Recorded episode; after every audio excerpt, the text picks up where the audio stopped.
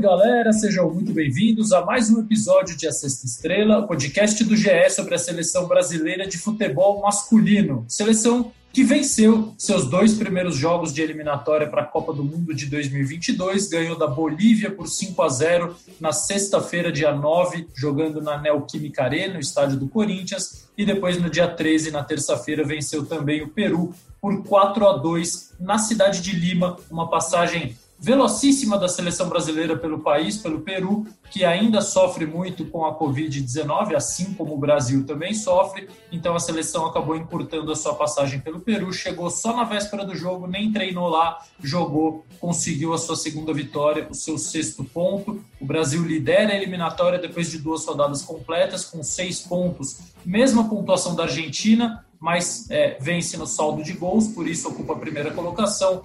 Colômbia e Paraguai têm quatro pontos na terceira e quarta colocações. O Equador é o quinto com três. O Uruguai, também pelo saldo de gols, é o sexto colocado com três pontos. Lembrando que os quatro primeiros colocados se classificam diretamente à Copa do Mundo. O quinto vai à repescagem, do sexto para baixo ficam babando só em 2026. Ainda faltam 16 jogos para cada seleção, então é muito cedo para fazer prognósticos, mas um bom início da seleção brasileira, que voltará a jogar em novembro contra a Venezuela no Morumbi no dia 13 e contra o Uruguai em Montevideo no dia 17 de novembro. O Brasil chegou a nove gols em dois jogos de eliminatória, é, nos dois primeiros jogos. Para ter um parâmetro, na edição passada, o Brasil, ainda sob o comando do Dunga, fez 11 gols nos seis primeiros jogos e depois ele acabou sendo demitido veio o Tite e nos seus quatro primeiros jogos conseguiu 12 gols. Ou seja, o Brasil tem uma chance considerável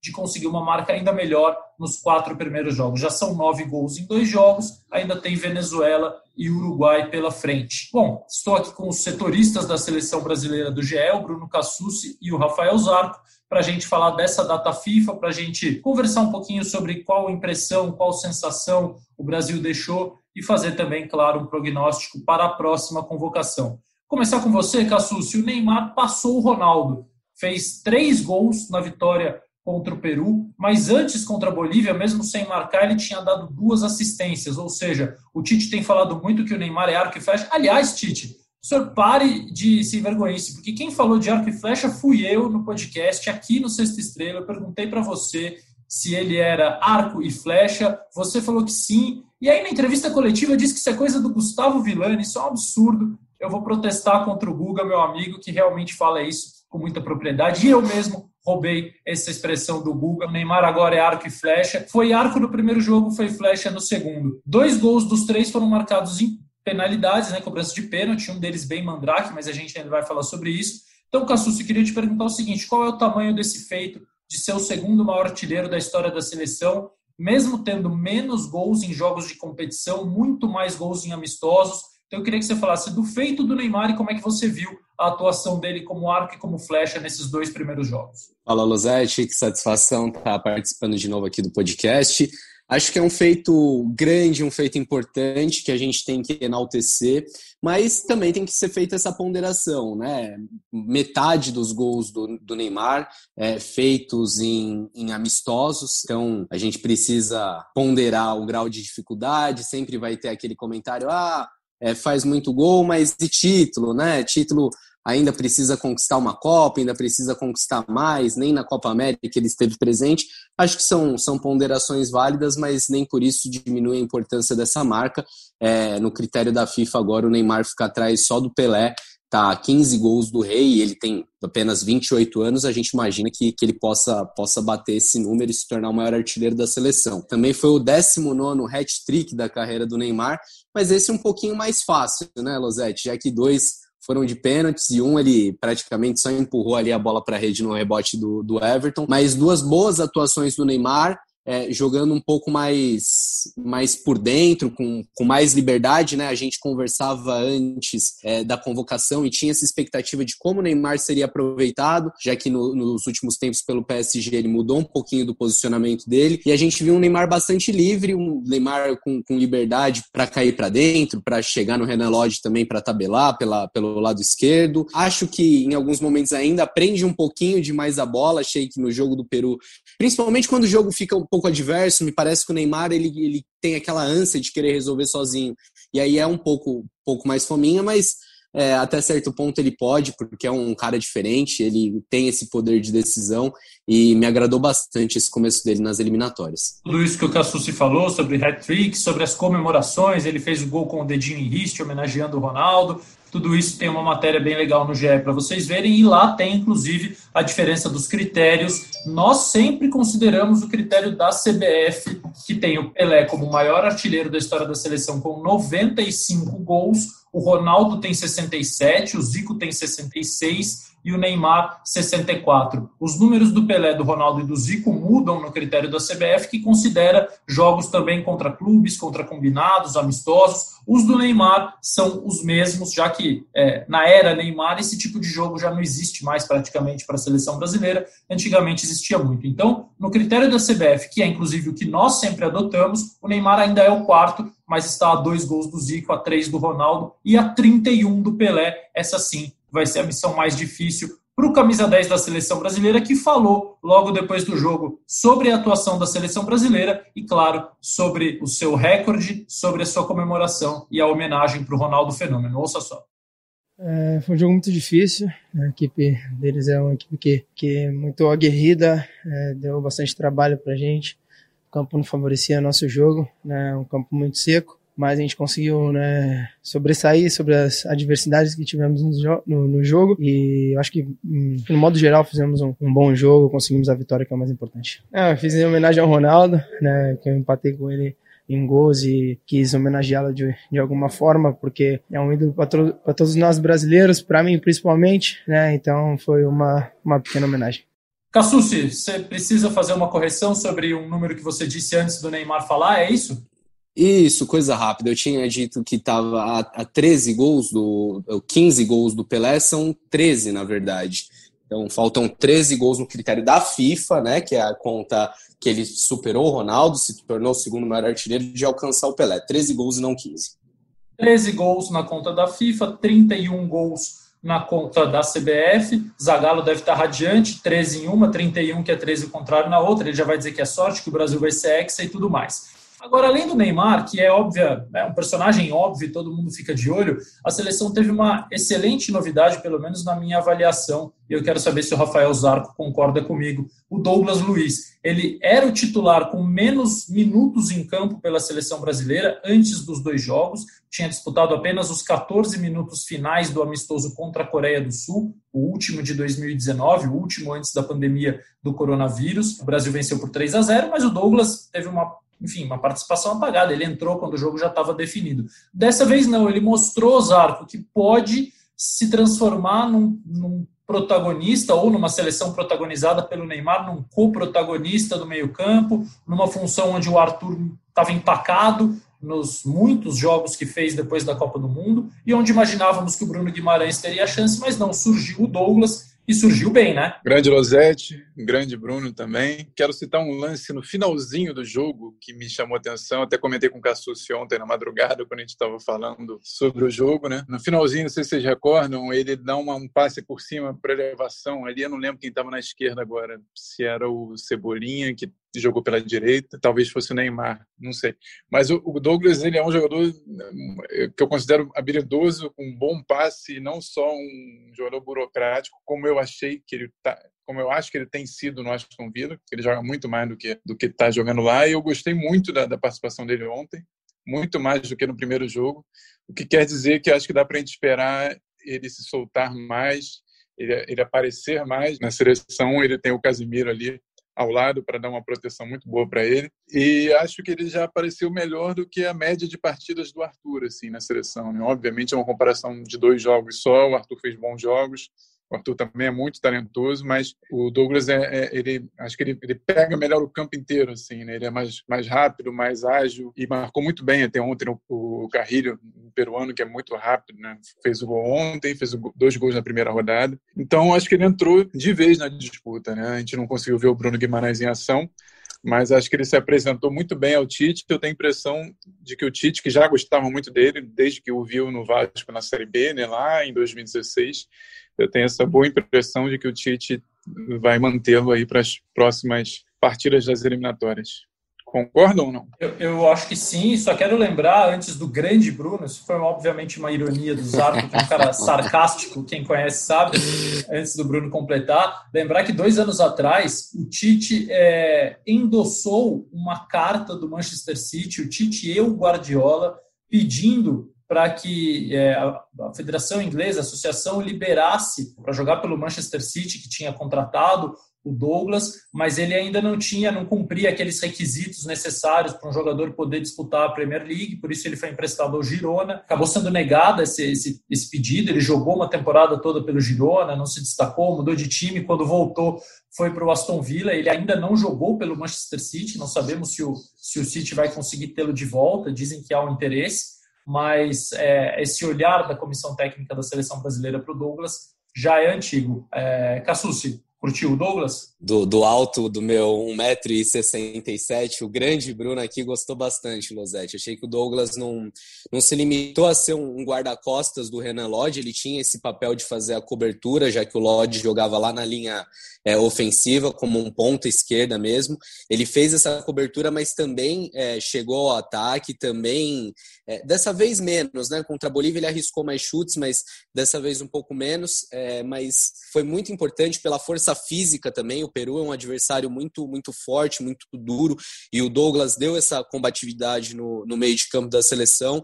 Eu acho que, que talvez tenha sido, junto com o Renan Lodge, o jogador que mais aproveitou esses dois jogos aí e cavou um espaço para as próximas convocações. No jogo contra a Bolívia, o Douglas Luiz foi quem mais é, recebeu passes dos jogadores da seleção, foi o mais acionado e também aquele que mais deu passes você pode ouvir isso e a primeira impressão falar, pô, mas que burro, é óbvio, né? Que não, não é óbvio não, porque ele pode receber a bola e ser desarmado, ele pode receber a bola e finalizar, ou ele pode receber a bola e simplesmente sair correndo e não fazer nada. Então, é raro até o número, o jogador que recebe mais passes ser o que dá mais passes, e exatamente o mesmo número de passes, ou seja, que ele recebeu e que ele deu. É, ele foi um cara que deu sequência nas jogadas, que fez um triângulo bem interessante com o Renan Lodge e com o Neymar, e ele também gostou das primeiras atuações como titular da seleção. Olha só o que ele disse depois da vitória sobre o Peru. Ah, com certeza, né? Tudo que eu fiz aí foi, foi a pedido do, do professor. A gente treinou isso, jogar no espaço. A gente sabia que eles iriam vir com a linha alta, então eu procurei né, ali, junto com o professor também me ajudando né, na comunicação ali perto do campo, aproveitar os espaços e o Richarlison também com os movimentos muito bom que ele fez, que facilitaram. É, esse é meu meu estilo de jogo, né? Procuro sempre ajudar os meus companheiros. Estou fazendo uma função aí que o professor vem me pedindo, né? Que é dar apoio ali pro, pro Lodge, para a subida dele e ali ficar na linha ali de, de quatro, junto com, com a linha defensiva. Acho que eu estou fazendo meu trabalho muito bem, então espero continuar dando trabalho aqui na seleção e fazendo o meu. Pois é, e o Brasil, em 14 jogos de eliminatória com o Tite, contando essa e a anterior, só saiu atrás pela segunda vez no placar. É, a outra tinha sido em março de 2017 e o Brasil também tinha feito quatro gols, ou seja, uma virada contundente naquela ocasião, também com um hat-trick, só que do Paulinho, o Brasil tomou um gol do Uruguai, o Paulinho fez três gols e o Neymar fez mais um em Montevidéu, 4 a 1 E agora o Brasil saiu atrás do Peru, de novo um gol no começo do jogo, mas conseguiu fazer 4 a 2 Num jogo de grau de dificuldade muito superior ao da estreia contra a Bolívia. E o Paulo Vinícius Coelho, que está numa semana paulista, ele que é um paulista, que mora no Rio de Janeiro, mas que vem de vez em quando para São Paulo, participou do Bem Amigos, e no Bem Amigos ele disse que o Brasil tinha que se impor tinha que tentar jogar com a bola, ser agressivo, independentemente de onde estivesse. Então, eu mandei uma pergunta para o PVC. Dá para dizer que o Brasil jogou bem e se impôs contra o Peru, PVC, mesmo num jogo de grau de dificuldade bem superior, e a importância de começar com duas vitórias consecutivas. Liga o teu computador aí na cabeça e me fala se isso é comum na seleção brasileira. Acho que o Brasil se impôs porque foi competitivo. O jogo não foi simples, mas é, é lógico que você não vai pensar que a seleção peruana vai impor a maior dificuldade para a seleção brasileira. Mas a seleção peruana, no momento que ela está, ela volta a ser uma seleção como era nos anos 60 e 70, que impunha dificuldade à seleção brasileira.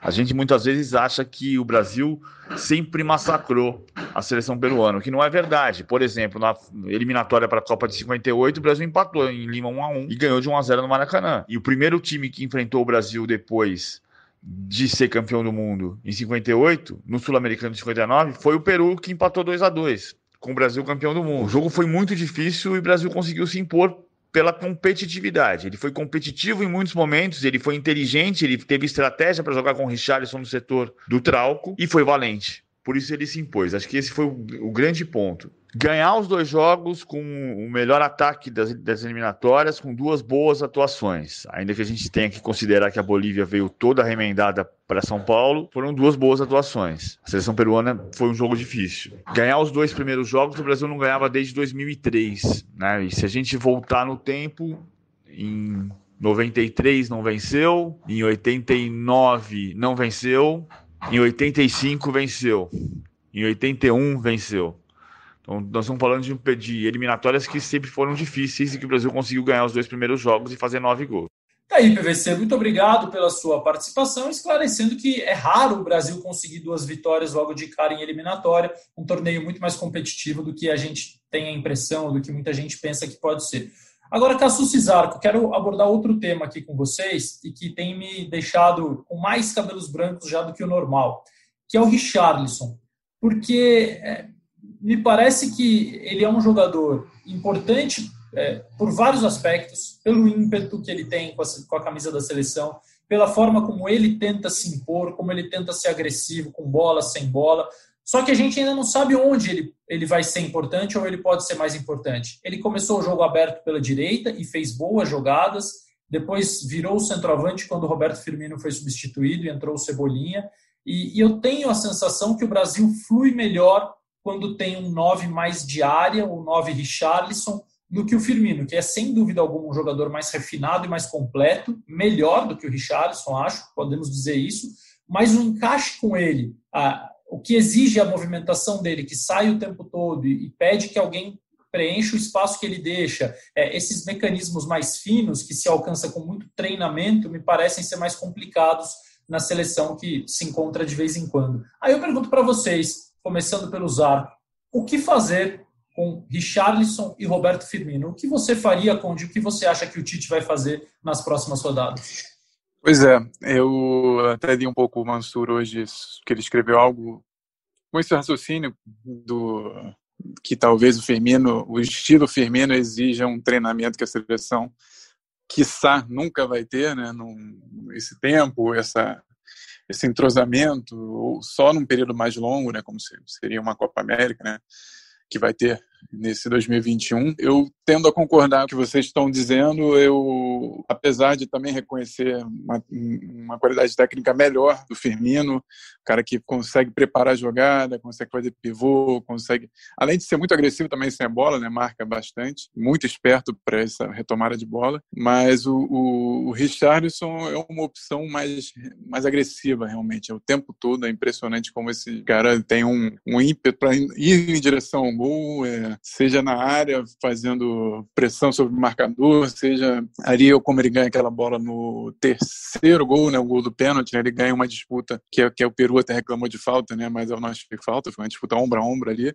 ganhando a força mesmo. Talvez o Richarlison e o, e o Firmino possam jogar numa mudança, numa eventual mudança de esquema, no meio de um jogo, o Tite botando os dois ali é, na frente, ali no setor ofensivo, recuando um pouquinho o Neymar, o que já acontece em alguns momentos, mas eu, eu acho que essa dúvida vai permanecer um pouquinho mais, né? Não, não acredito que o Tite já mude de, de cara, porque ele foram dois jogos bem diferentes, né? Ele até falou um pouquinho sobre isso na coletiva, né? Um, um time muito recuado contra o da Bolívia, né? Muito recuado e o do Peru é um pouco pressionando o Brasil e dando um pouquinho de espaço ali nas costas do, dos defensores, né? Que foi o Brasil atacou muito ali, né? Daquele jeito, todo mundo procurando o Richardson naquele primeiro tempo nas costas do Trauco também não é lá um grande marcador. Então eu acho que isso acho que é uma, uma coisa que ainda vai, vai ter um, alguns capítulos porque também tem Gabriel Jesus, né? Por ali, pelo lado direito também. O entendimento disso aí, se o Firmino efetivamente vai disputar essa posição com o Richardson, a gente vai ver, acho que nos próximos jogos. É isso, Cassucci. Complete, acrescente.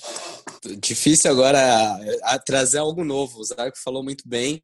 Eu, eu acho que essa briga vai ficar aberta. Se por um lado é positivo para o Tite ter a possibilidade de, de, ter variações, né? Ele perdeu o Gabriel Jesus nesse jogo e mesmo assim encontrou a solução do Everton para o primeiro jogo que se apresentava de uma forma. Teve o Richardson para esse jogo contra o Peru que era de mais força física e de mais bolas longas pelo lado direito e tem essa possibilidade de tê-lo mais centralizado que me parece que é como o Richardson prefere jogar, né? Em algumas entrevistas ele já falou isso, mas ao mesmo tempo ele rende bem pela direita. Ontem é, foi um dos destaques é, inclusive participando diretamente de dois gols. Um ele marcou, o outro ele começou a jogada que originou o pênalti. Acho que essa dúvida vai persistir, mas talvez com a volta do Gabriel Jesus, é, o excesso de opções ali pelo, pelo lado force o, o Richardson a brigar mais por dentro também. Bom, e só para é, ilustrar com números o que a gente está dizendo, e pegando o período completo de Tite na seleção brasileira, desde de agosto de 2016, ele estreou em setembro de 2016, né? Os atacantes do Brasil, é, Gabriel Jesus e Neymar são os artilheiros desse período com 18 gols cada um. Só que o Gabriel Jesus em 39 jogos e o Neymar em 32 jogos. Depois vem o Firmino com 11 gols em 34 jogos e o Richarlison com 7 gols em 20 jogos. O Richarlison, único desses quatro, que só começou a jogar pela seleção brasileira depois da Copa do Mundo de 2018. E é claro que não são números, ou não são só números que determinam o que o Tite vai fazer com o ataque, mas eles também têm o seu peso e também é, são uma maneira de tentar chegar a essa resposta do que fazer lá no setor ofensivo. Agora, tenho uma. Não, antes de eu falar da minha próxima dúvida, tem uma frase legal do Tite sobre o Richarlison e sobre a característica dele e como ele prefere jogar na seleção brasileira, também dita depois da vitória de terça-feira sobre o Peru. O Richarlison é jogador terminal, gol. Ele te dá a possibilidade da bola de fundo, da abertura, ter aquilo que no primeiro tempo teve. Três lances de inversão de bola de profundidade. Uma o Firmino teve a possibilidade de fazer o gol e o Galés fez uma grande defesa a primeira, primeira oportunidade. E ela teve duas, três mais ele é o jogador da última bola, que trabalha em cima da linha do adversário. Então ele tem essa característica nas três da frente, lado direito e lado esquerdo. O Everton, ele entrou bem ele foi um pouquinho aí treinado. Digo assim que o treino confirma o jogo. Nós tivemos um pouquinho mais de, de trabalho com o Everton para ele ter mais naturalidade para trabalhar do lado direito também. Mas ele é preferencialmente lado esquerdo. Mas aí nós utilizamos, aí o treinamento também deu uma melhor condição. Então nós procuramos ter arco e flecha. É o Gustavo Villani, o roubei esse termo dele. O que, que nós temos? O Coutinho, o Neymar, são mais arcos. Aí tu tem Richarlison flecha, tu tem Firmino flecha, tu tem Lodi flecha, tu tem Cebolinha flecha, para procurar equilibrar a equipe. Essa é a ideia. Bom, vou de trás para frente, eu quero sair lá do ataque, meus amigos, e falar da lateral direita, porque eu tenho reparado que o Tite não tem aposentado jogadores da seleção brasileira por causa da idade. Tipo, ah, esse cara tá velho, não dá mais para convocar. Eu acho que ele tem deixado esses caras ausentes quando ele percebe que tem opções melhores ou pelo menos tão boas quanto para as posições. Eu entendo que o Fernandinho só saiu da seleção brasileira quando ele sentiu firmeza no Fabinho, quando o Fabinho se tornou protagonista do Liverpool e o Tite é, entendeu que ele também poderia ser na seleção brasileira para a reserva do Casemiro, aí ele pôde trocar o Fernandinho mais veterano por um mais jovem. Mesma coisa o Felipe Luiz, que vinha sendo convocado com frequência, já com seus 30 e alguns, e agora abre espaço para o Renan Lodge, que é, a cada jogo se consolida e demonstra que pode sim ser o titular da seleção brasileira por um longo tempo. O Thiago Silva ainda está na zaga, talvez o Tite não tenha encontrado muitas opções é, que possam repor o Thiago e fazer tudo, entregar tudo que o Thiago entrega em termos técnicos, de influência, de liderança, ele que foi o capitão da seleção no jogo contra o Peru. Na lateral direito, o Daniel Alves, é, ele era o capitão da seleção brasileira, foi o capitão na Copa América, foi eleito o melhor jogador da Copa América, é, mas não vinha sendo chamado, não foi chamado porque estava machucado no dia da convocação para esses jogos contra Bolívia e Peru. O Danilo, na opinião de vocês, já se apresenta como um titular à altura capaz de substituir um jogador super experiente, mas também bastante veterano.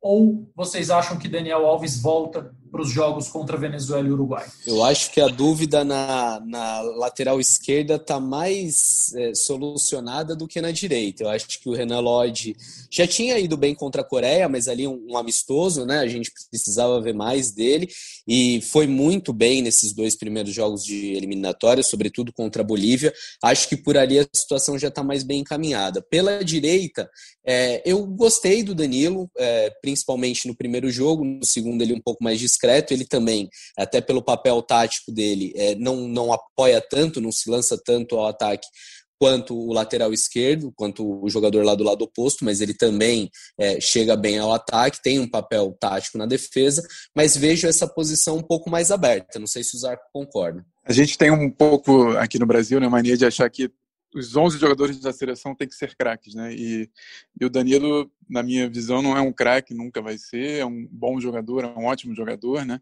Ele dá, ele, ele dá o cruzamento do gol lá no que abriu a vitória contra a Bolívia, né? Oi? Desculpe.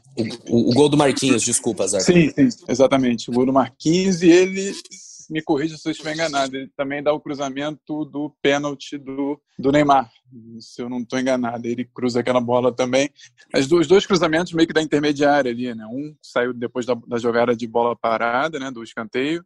E o segundo, eu acho que numa inversão de jogo do Douglas, se eu não me engano. A minha dúvida é sobre efetivamente o, o, o quanto o Daniel Alves vai conseguir contribuir, mesmo que a, o papel dele nesse time do, do Tite seja esse armador, esse lateral que não tem a necessidade, entre aspas, de ir até a linha de fundo, que é o caso do Renan Lodge. É, mas eu tenho uma certa dúvida do, do, da potência física dele em, em, média e longa projeção. Acho que para novembro, por exemplo, o Tite pode perfeitamente convocá-lo. É, e eu não vejo ele abrindo mão do Thiago Silva ainda, porque ele não tem um, um, um titular, assim, né, como ele teve no caso do, do, do Renan Lodge, né? Apesar de ter, ter boas opções, como o Rodrigo Caio, que entrou ontem, do, do Felipe, do Diego Carlos, que ainda não foi convocado, e outros, e outros nomes aí que estão surgindo. Mas o Danilo o Danilo acho que fez boas partidas corretas, com uma boa leitura de jogo, sem grandes problemas na marcação. Eu não consigo lembrar um, um lance que ele foi batido ou um lance que ele teve grandes dificuldades. É, é, uma opção, acho que eu vou usar de novo uma palavra que eu usei no início, uma, uma opção mais burocrática do que o Daniel, obviamente. O Daniel é um cara super criativo, toca de calcanhar, que sai, que, que encontra espaço no meio da zaga com uma enfiada bonita e tal, dá, dá de letra, dá ovinho acho que a gente nunca vai ver isso no Danilo, mas é um jogador competente. Né? É dessa maneira que eu vejo. E o que acho que deixa essa disputa ainda mais aberta é que o, o jogador que poderia estar ali na fila, né, esperando também uma chance é, que foi o jogador que foi para a Copa, que foi para a Copa América, que é o Fagner, tem 12 convocações com o Tite, também vem num momento muito ruim, né? um momento muito abaixo, lógico. O time todo do Corinthians é, tá devendo, mas o Fagner individualmente também numa temporada ruim, o que deixa essa posição ainda mais aberta. Com 31 anos, eu, eu tenho a sensação que assim, trintões na seleção brasileira, só aqueles que realmente possam ser titulares ou tenham uma posição de destaque, são considerados craques ou acima da média, é, como é o caso do Daniel Alves, que tem 37 anos, terá 39 na Copa de 2022. Se chegará lá ou não, a gente ainda vai ver. Aliás, por falar em, em próxima convocação, já tem data marcada, meus amigos? Ela é sempre numa sexta-feira. Estou imaginando aqui, hoje é hoje que estamos gravando o podcast, não hoje quando você está ouvindo, é dia 14, é, sexta-feira vai ser dia 16, então, ou dia 23 ou dia 30? Provavelmente, né? Ou dia 29, não, está comentando dia 30 de outubro, né? É, porque eles se apresentam 9 de novembro, né? É, eu imagino então, isso. Dia 30 de outubro, uma sexta-feira. 23 acho que é muito cedo, né, para uma apresentação do dia 9, mas certamente será ou no dia 23 de novembro ou de outubro ou no dia 30 a convocação para os jogos 51 e 52 do Tite. Aí é um tempo curto, né, para grandes mudanças, né? Como é que você avalia? Você acompanhou bastante o último ciclo. É, ele não é de fazer grandes mudanças de uma convocação para outra. Eu acho que não há tempo para que o futebol de clubes apresente a ele alguma grande novidade. né? Assim, ah, algum jogador que, que vai arrebentar nesse período. O que pode acontecer é a volta de alguns jogadores, especialmente do Gabriel Jesus, que estava convocado na lista original e agora pode ganhar uma nova chance. É, certamente ganhará se estiver fisicamente e clinicamente bem. A mesma coisa o Alisson, que é o goleiro titular da seleção brasileira, foi cortado. Se estiver recuperado, certamente será convocado. Tem essa questão do Daniel Alves, que não foi chamado. A gente não sabe se só porque ele estava machucado ou se também por uma constatação do Tite que o futebol brasileiro não é, entrega aquilo que ele espera para a seleção em termos de competitividade, de alto nível. Acho que isso nós vamos descobrir. Mas o Militão e Alexandro, dois jogadores que ele citou antes de fazer a convocação, o Militão zagueiro e o Alexandre lateral esquerdo também estavam lesionados e nem chegaram a ser chamados, mas acho que os dois fazem parte dos planos da comissão técnica. Então eu posso imaginar aí vai cinco jogadores diferentes: Alisson, Daniel Alves, Militão, Alexandre e Gabriel Jesus. Eu acho que no resto ele vai continuar por ali. Ainda acho que o Arthur não volta, não, não fez ainda pela Juventus algo que justifique. E o Douglas Luiz foi muito bem, o Bruno Guimarães já está bem há algum tempo. É, então, veremos, mas obviamente a gente vai debater aqui a próxima convocação também, como eu vinha dizendo, dos jogos 51 e 52 do Tite, que completou 50 jogos contra o Peru. E para falar dos 50 jogos, eu chamei Carlos Eduardo Mansur, já citado aqui pelo Zarco, colunista do Globo, comentarista do Redação Sport TV, é um cara que acompanha a seleção brasileira de perto e com muito conhecimento e que faz um balanço desses primeiros 50 jogos do Tite na seleção brasileira. Um abraço, Lozete. Prazer participar de novo do Sexta Estrela. Esses 50 jogos do, do Tite, para mim, eles precisam ser divididos em fases. O trabalho precisa ser dividido em fases. E ao dividir em fases, você consegue contextualizar cada momento que, que o processo ultrapassou e justificar a minha opinião de que é um, o Tite fez e faz um bom trabalho na seleção brasileira. A primeira etapa, é sempre bom lembrar, foi receber um time com ótimos jogadores, nenhum padrão e resultados ruins numa situação que começava a ficar um pouquinho perigosa nas eliminatórias. E aí você teve a construção num processo que nem é habitual no futebol, nem é o normal do futebol, que é a primeira tentativa de encaixe do time conduzir já a um rendimento de alto nível, a um encaixe é, desejado pelo treinador e a seleção fez jogos notáveis nas eliminatórias em altíssimo nível, jogando um ótimo futebol e classificou com alguma tranquilidade. Só que vem a Copa do Mundo, a seleção chega à Copa do Mundo em circunstâncias um pouco é, cruéis. Você tem primeiro a lesão, a oscilação de forma, depois um problema físico do Renato Augusto, que é um, jogador até hoje de dificílima substituição, quase todas as tentativas de reformular o meio-campo da seleção brasileira passam pela tentativa de encontrar um jogador que desse tamanha sustentação, equilíbrio, capacidade de, de, de criação, de articulação, mas também de, de, compensação defensiva, como o Renato Augusto dava. Além disso, você teve o problema físico do Neymar, que não chega à Copa do Mundo no auge da sua, da sua forma física. E com a necessidade de entender o contexto. A seleção, as seleções no ano de Copa do Mundo, por incrível que pareça, se encontram em março para amistosos e depois só se encontram já convocadas para a fase final de preparação. Ou seja, é, a cobrança, por vezes, é, de, você, de você dizer ah, a seleção deveria ter encontrado soluções, deveria ter chegado à Copa jogando melhor, muitas vezes é um desejo das pessoas, mas ele não é, ele não é realizável, ele não é plausível. Porque é, você trabalha, na verdade, com uma janela de muito pouco tempo de convivência com os jogadores.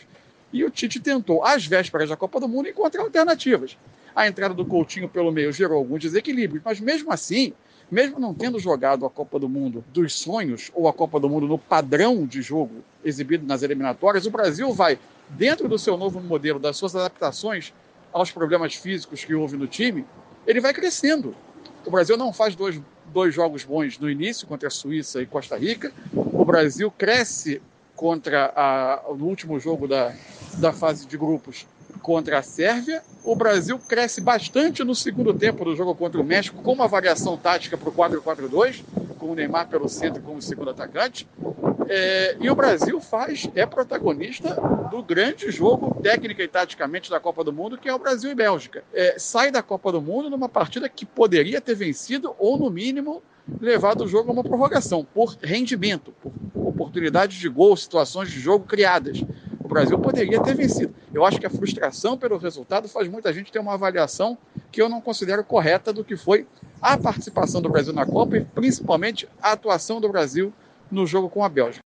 Pois é, Mansur fazendo aí um balanço da seleção brasileira até a Copa do Mundo, e a gente lembra que realmente como é difícil substituir o Renato Augusto, né? um jogador que muitas vezes era subestimado e não tinha o status de craque, até por não ter sido protagonista na Europa, como é Neymar, como foi Felipe Coutinho e tenta voltar a ser, como é Firmino, como Richarlison vem ganhando espaço, Gabriel Jesus. O Renato Augusto era o jogador, o Paulinho chegou a ser jogando no Barcelona, né? e o Renato era o low profile daquele meio-campo, mas o cara que fazia tudo funcionar.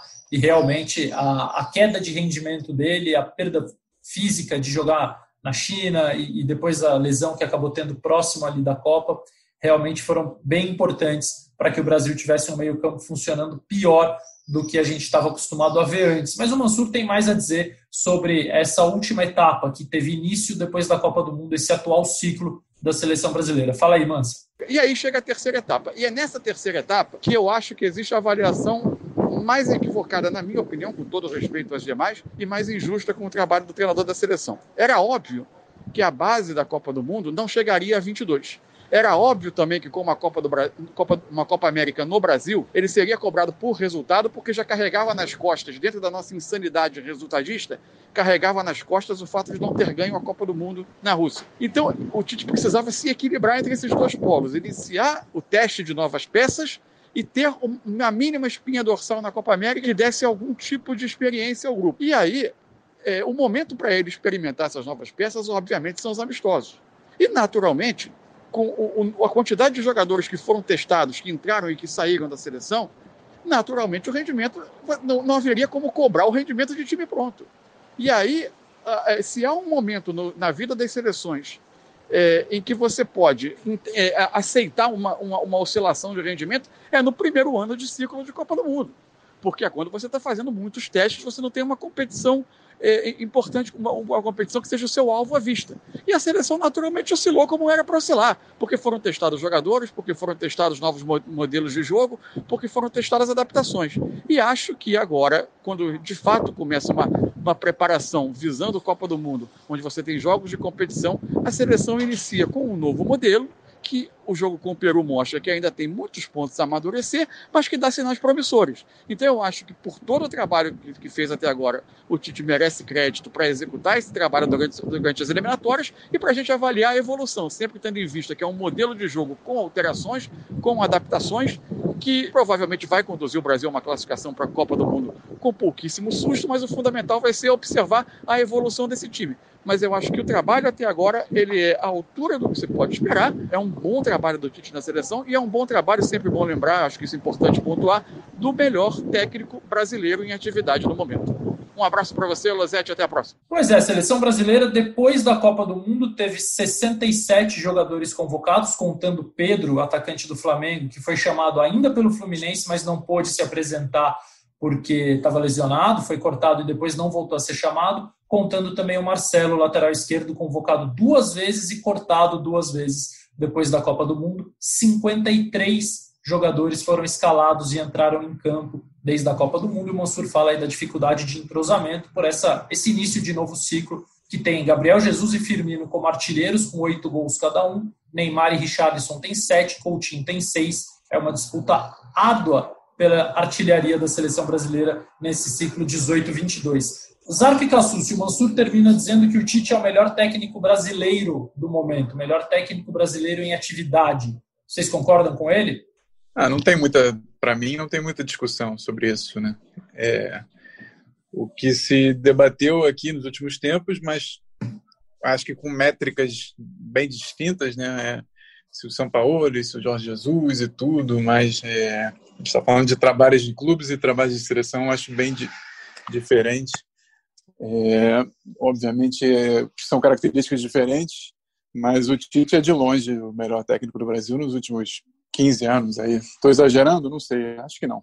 Ah, Cassucci. Nesse recorte de 15 anos, é, não sei, se a gente for puxar um pouco mais atrás, lá 2005 tinha o Murici voando, o Murici conquistou três brasileiros, conquistou Libertadores, mas no recorte mais, mais recente, eu acho que é imbatível na década. O Tite é o melhor técnico e esse aproveitamento de 78% em 50 jogos pela seleção é, deixa isso claro. Foram duas competições, dois torneios, né, sem contar eliminatórias. Um ele venceu a Copa América, no outro ele acabou caindo nas quartas da Copa do Mundo. Acho que a seleção faz bem em mantê-lo e, e, vai chegar mais forte para esse ciclo de Copa. Concordo com o Mansur, com o Zarco e com o Cassucci. O Tite é disparado o melhor técnico brasileiro e é rara é, a seleção que é treinada pelo melhor técnico do seu país. É né? muito difícil a gente ver isso, especialmente nas seleções de alto nível. O Lionel Scaloni não está entre os, sei lá, 10 principais técnicos argentinos, por exemplo é, assim como o Guardiola não treina em Espanha, o Klopp não treina na Alemanha e por aí vai. Então o Brasil tem um raro caso em que o melhor técnico do país treina a seleção. Cassu Cisarco, considerações finais desse nosso podcast excepcional de rodada, o que vocês têm a dizer para quem ouve a Sexta Estrela? É, próxima convocação a gente já debateu aí, 23 ou 30 de outubro. O que está para acontecer na seleção brasileira? Vocês que estarão, obviamente, na cobertura também em novembro. Minha consideração final é que depois de um, um, hiato aí de seleção, agora a gente vai ter bastante trabalho. Como já foi dito aqui no podcast, não tem nem muito tempo para respirar entre um jogo e outra convocação. Então, logo estaremos de volta com mais notícias. A seleção volta a campo já no próximo mês, no dia 13 de outubro, contra a Venezuela. Bom, é... eu estou curioso para ver essa continuação. A gente vai pegar a Venezuela no Morumbi, né? Um jogo difícil apesar dos pesares, que as pessoas acham que a Venezuela está morta e tudo, que não joga nada. Foi um jogo difícil, foi um empate na Copa América aqui. Se eu não me engano, no próprio Morumbi eu tô doido. Enfim. Ponte Nova, uma vaia absurda. Ah, o Axé, né? Agora que eu lembrei. É, o Axé, do Daniel Alves, que virou uma vaia a maior da Copa América. Pois é, e depois o Uruguai, mas eu tô curioso sobre o, modo de jogar no Brasil, né? Foi bem distinto do primeiro para o segundo jogo, acho que se adaptou e mostrou um repertório, né? Mas obviamente tem pedreiras pela frente e vai exigir muito mais. Obviamente estaremos aqui sempre semanalmente, ou se for preciso, mais de uma vez por semana, para falar sobre as novidades da seleção, a convocação, os primeiros jogos, a apresentação. O Rafael Zarco e o Bruno Cassucci estarão mais perto possível, o mais perto que o distanciamento social permite estar da seleção brasileira. E nós estaremos aqui também no podcast. Este episódio teve Paulo Vinícius Coelho e Carlos Eduardo Mansur participando, comigo, Bruno Cassus e Rafael Zarco, setoristas da seleção, a edição do Rafael Bianco, nosso foguete, já que o Leonardo Bianchi, eles não são irmãos, se vocês conhecessem, vocês saberiam disso só de olhar para os dois. O Leonardo Bianchi chinelou, então o foguete está editando e o Rafa Barros na coordenação. Semana que vem estaremos de volta com mais um episódio de A Sexta Estrela, que está lá no ge.globo podcasts e nos tocadores já tradicionais Spotify, Pocket Casts, plataformas do Google e da Apple. Um abraço, um beijo e até a próxima.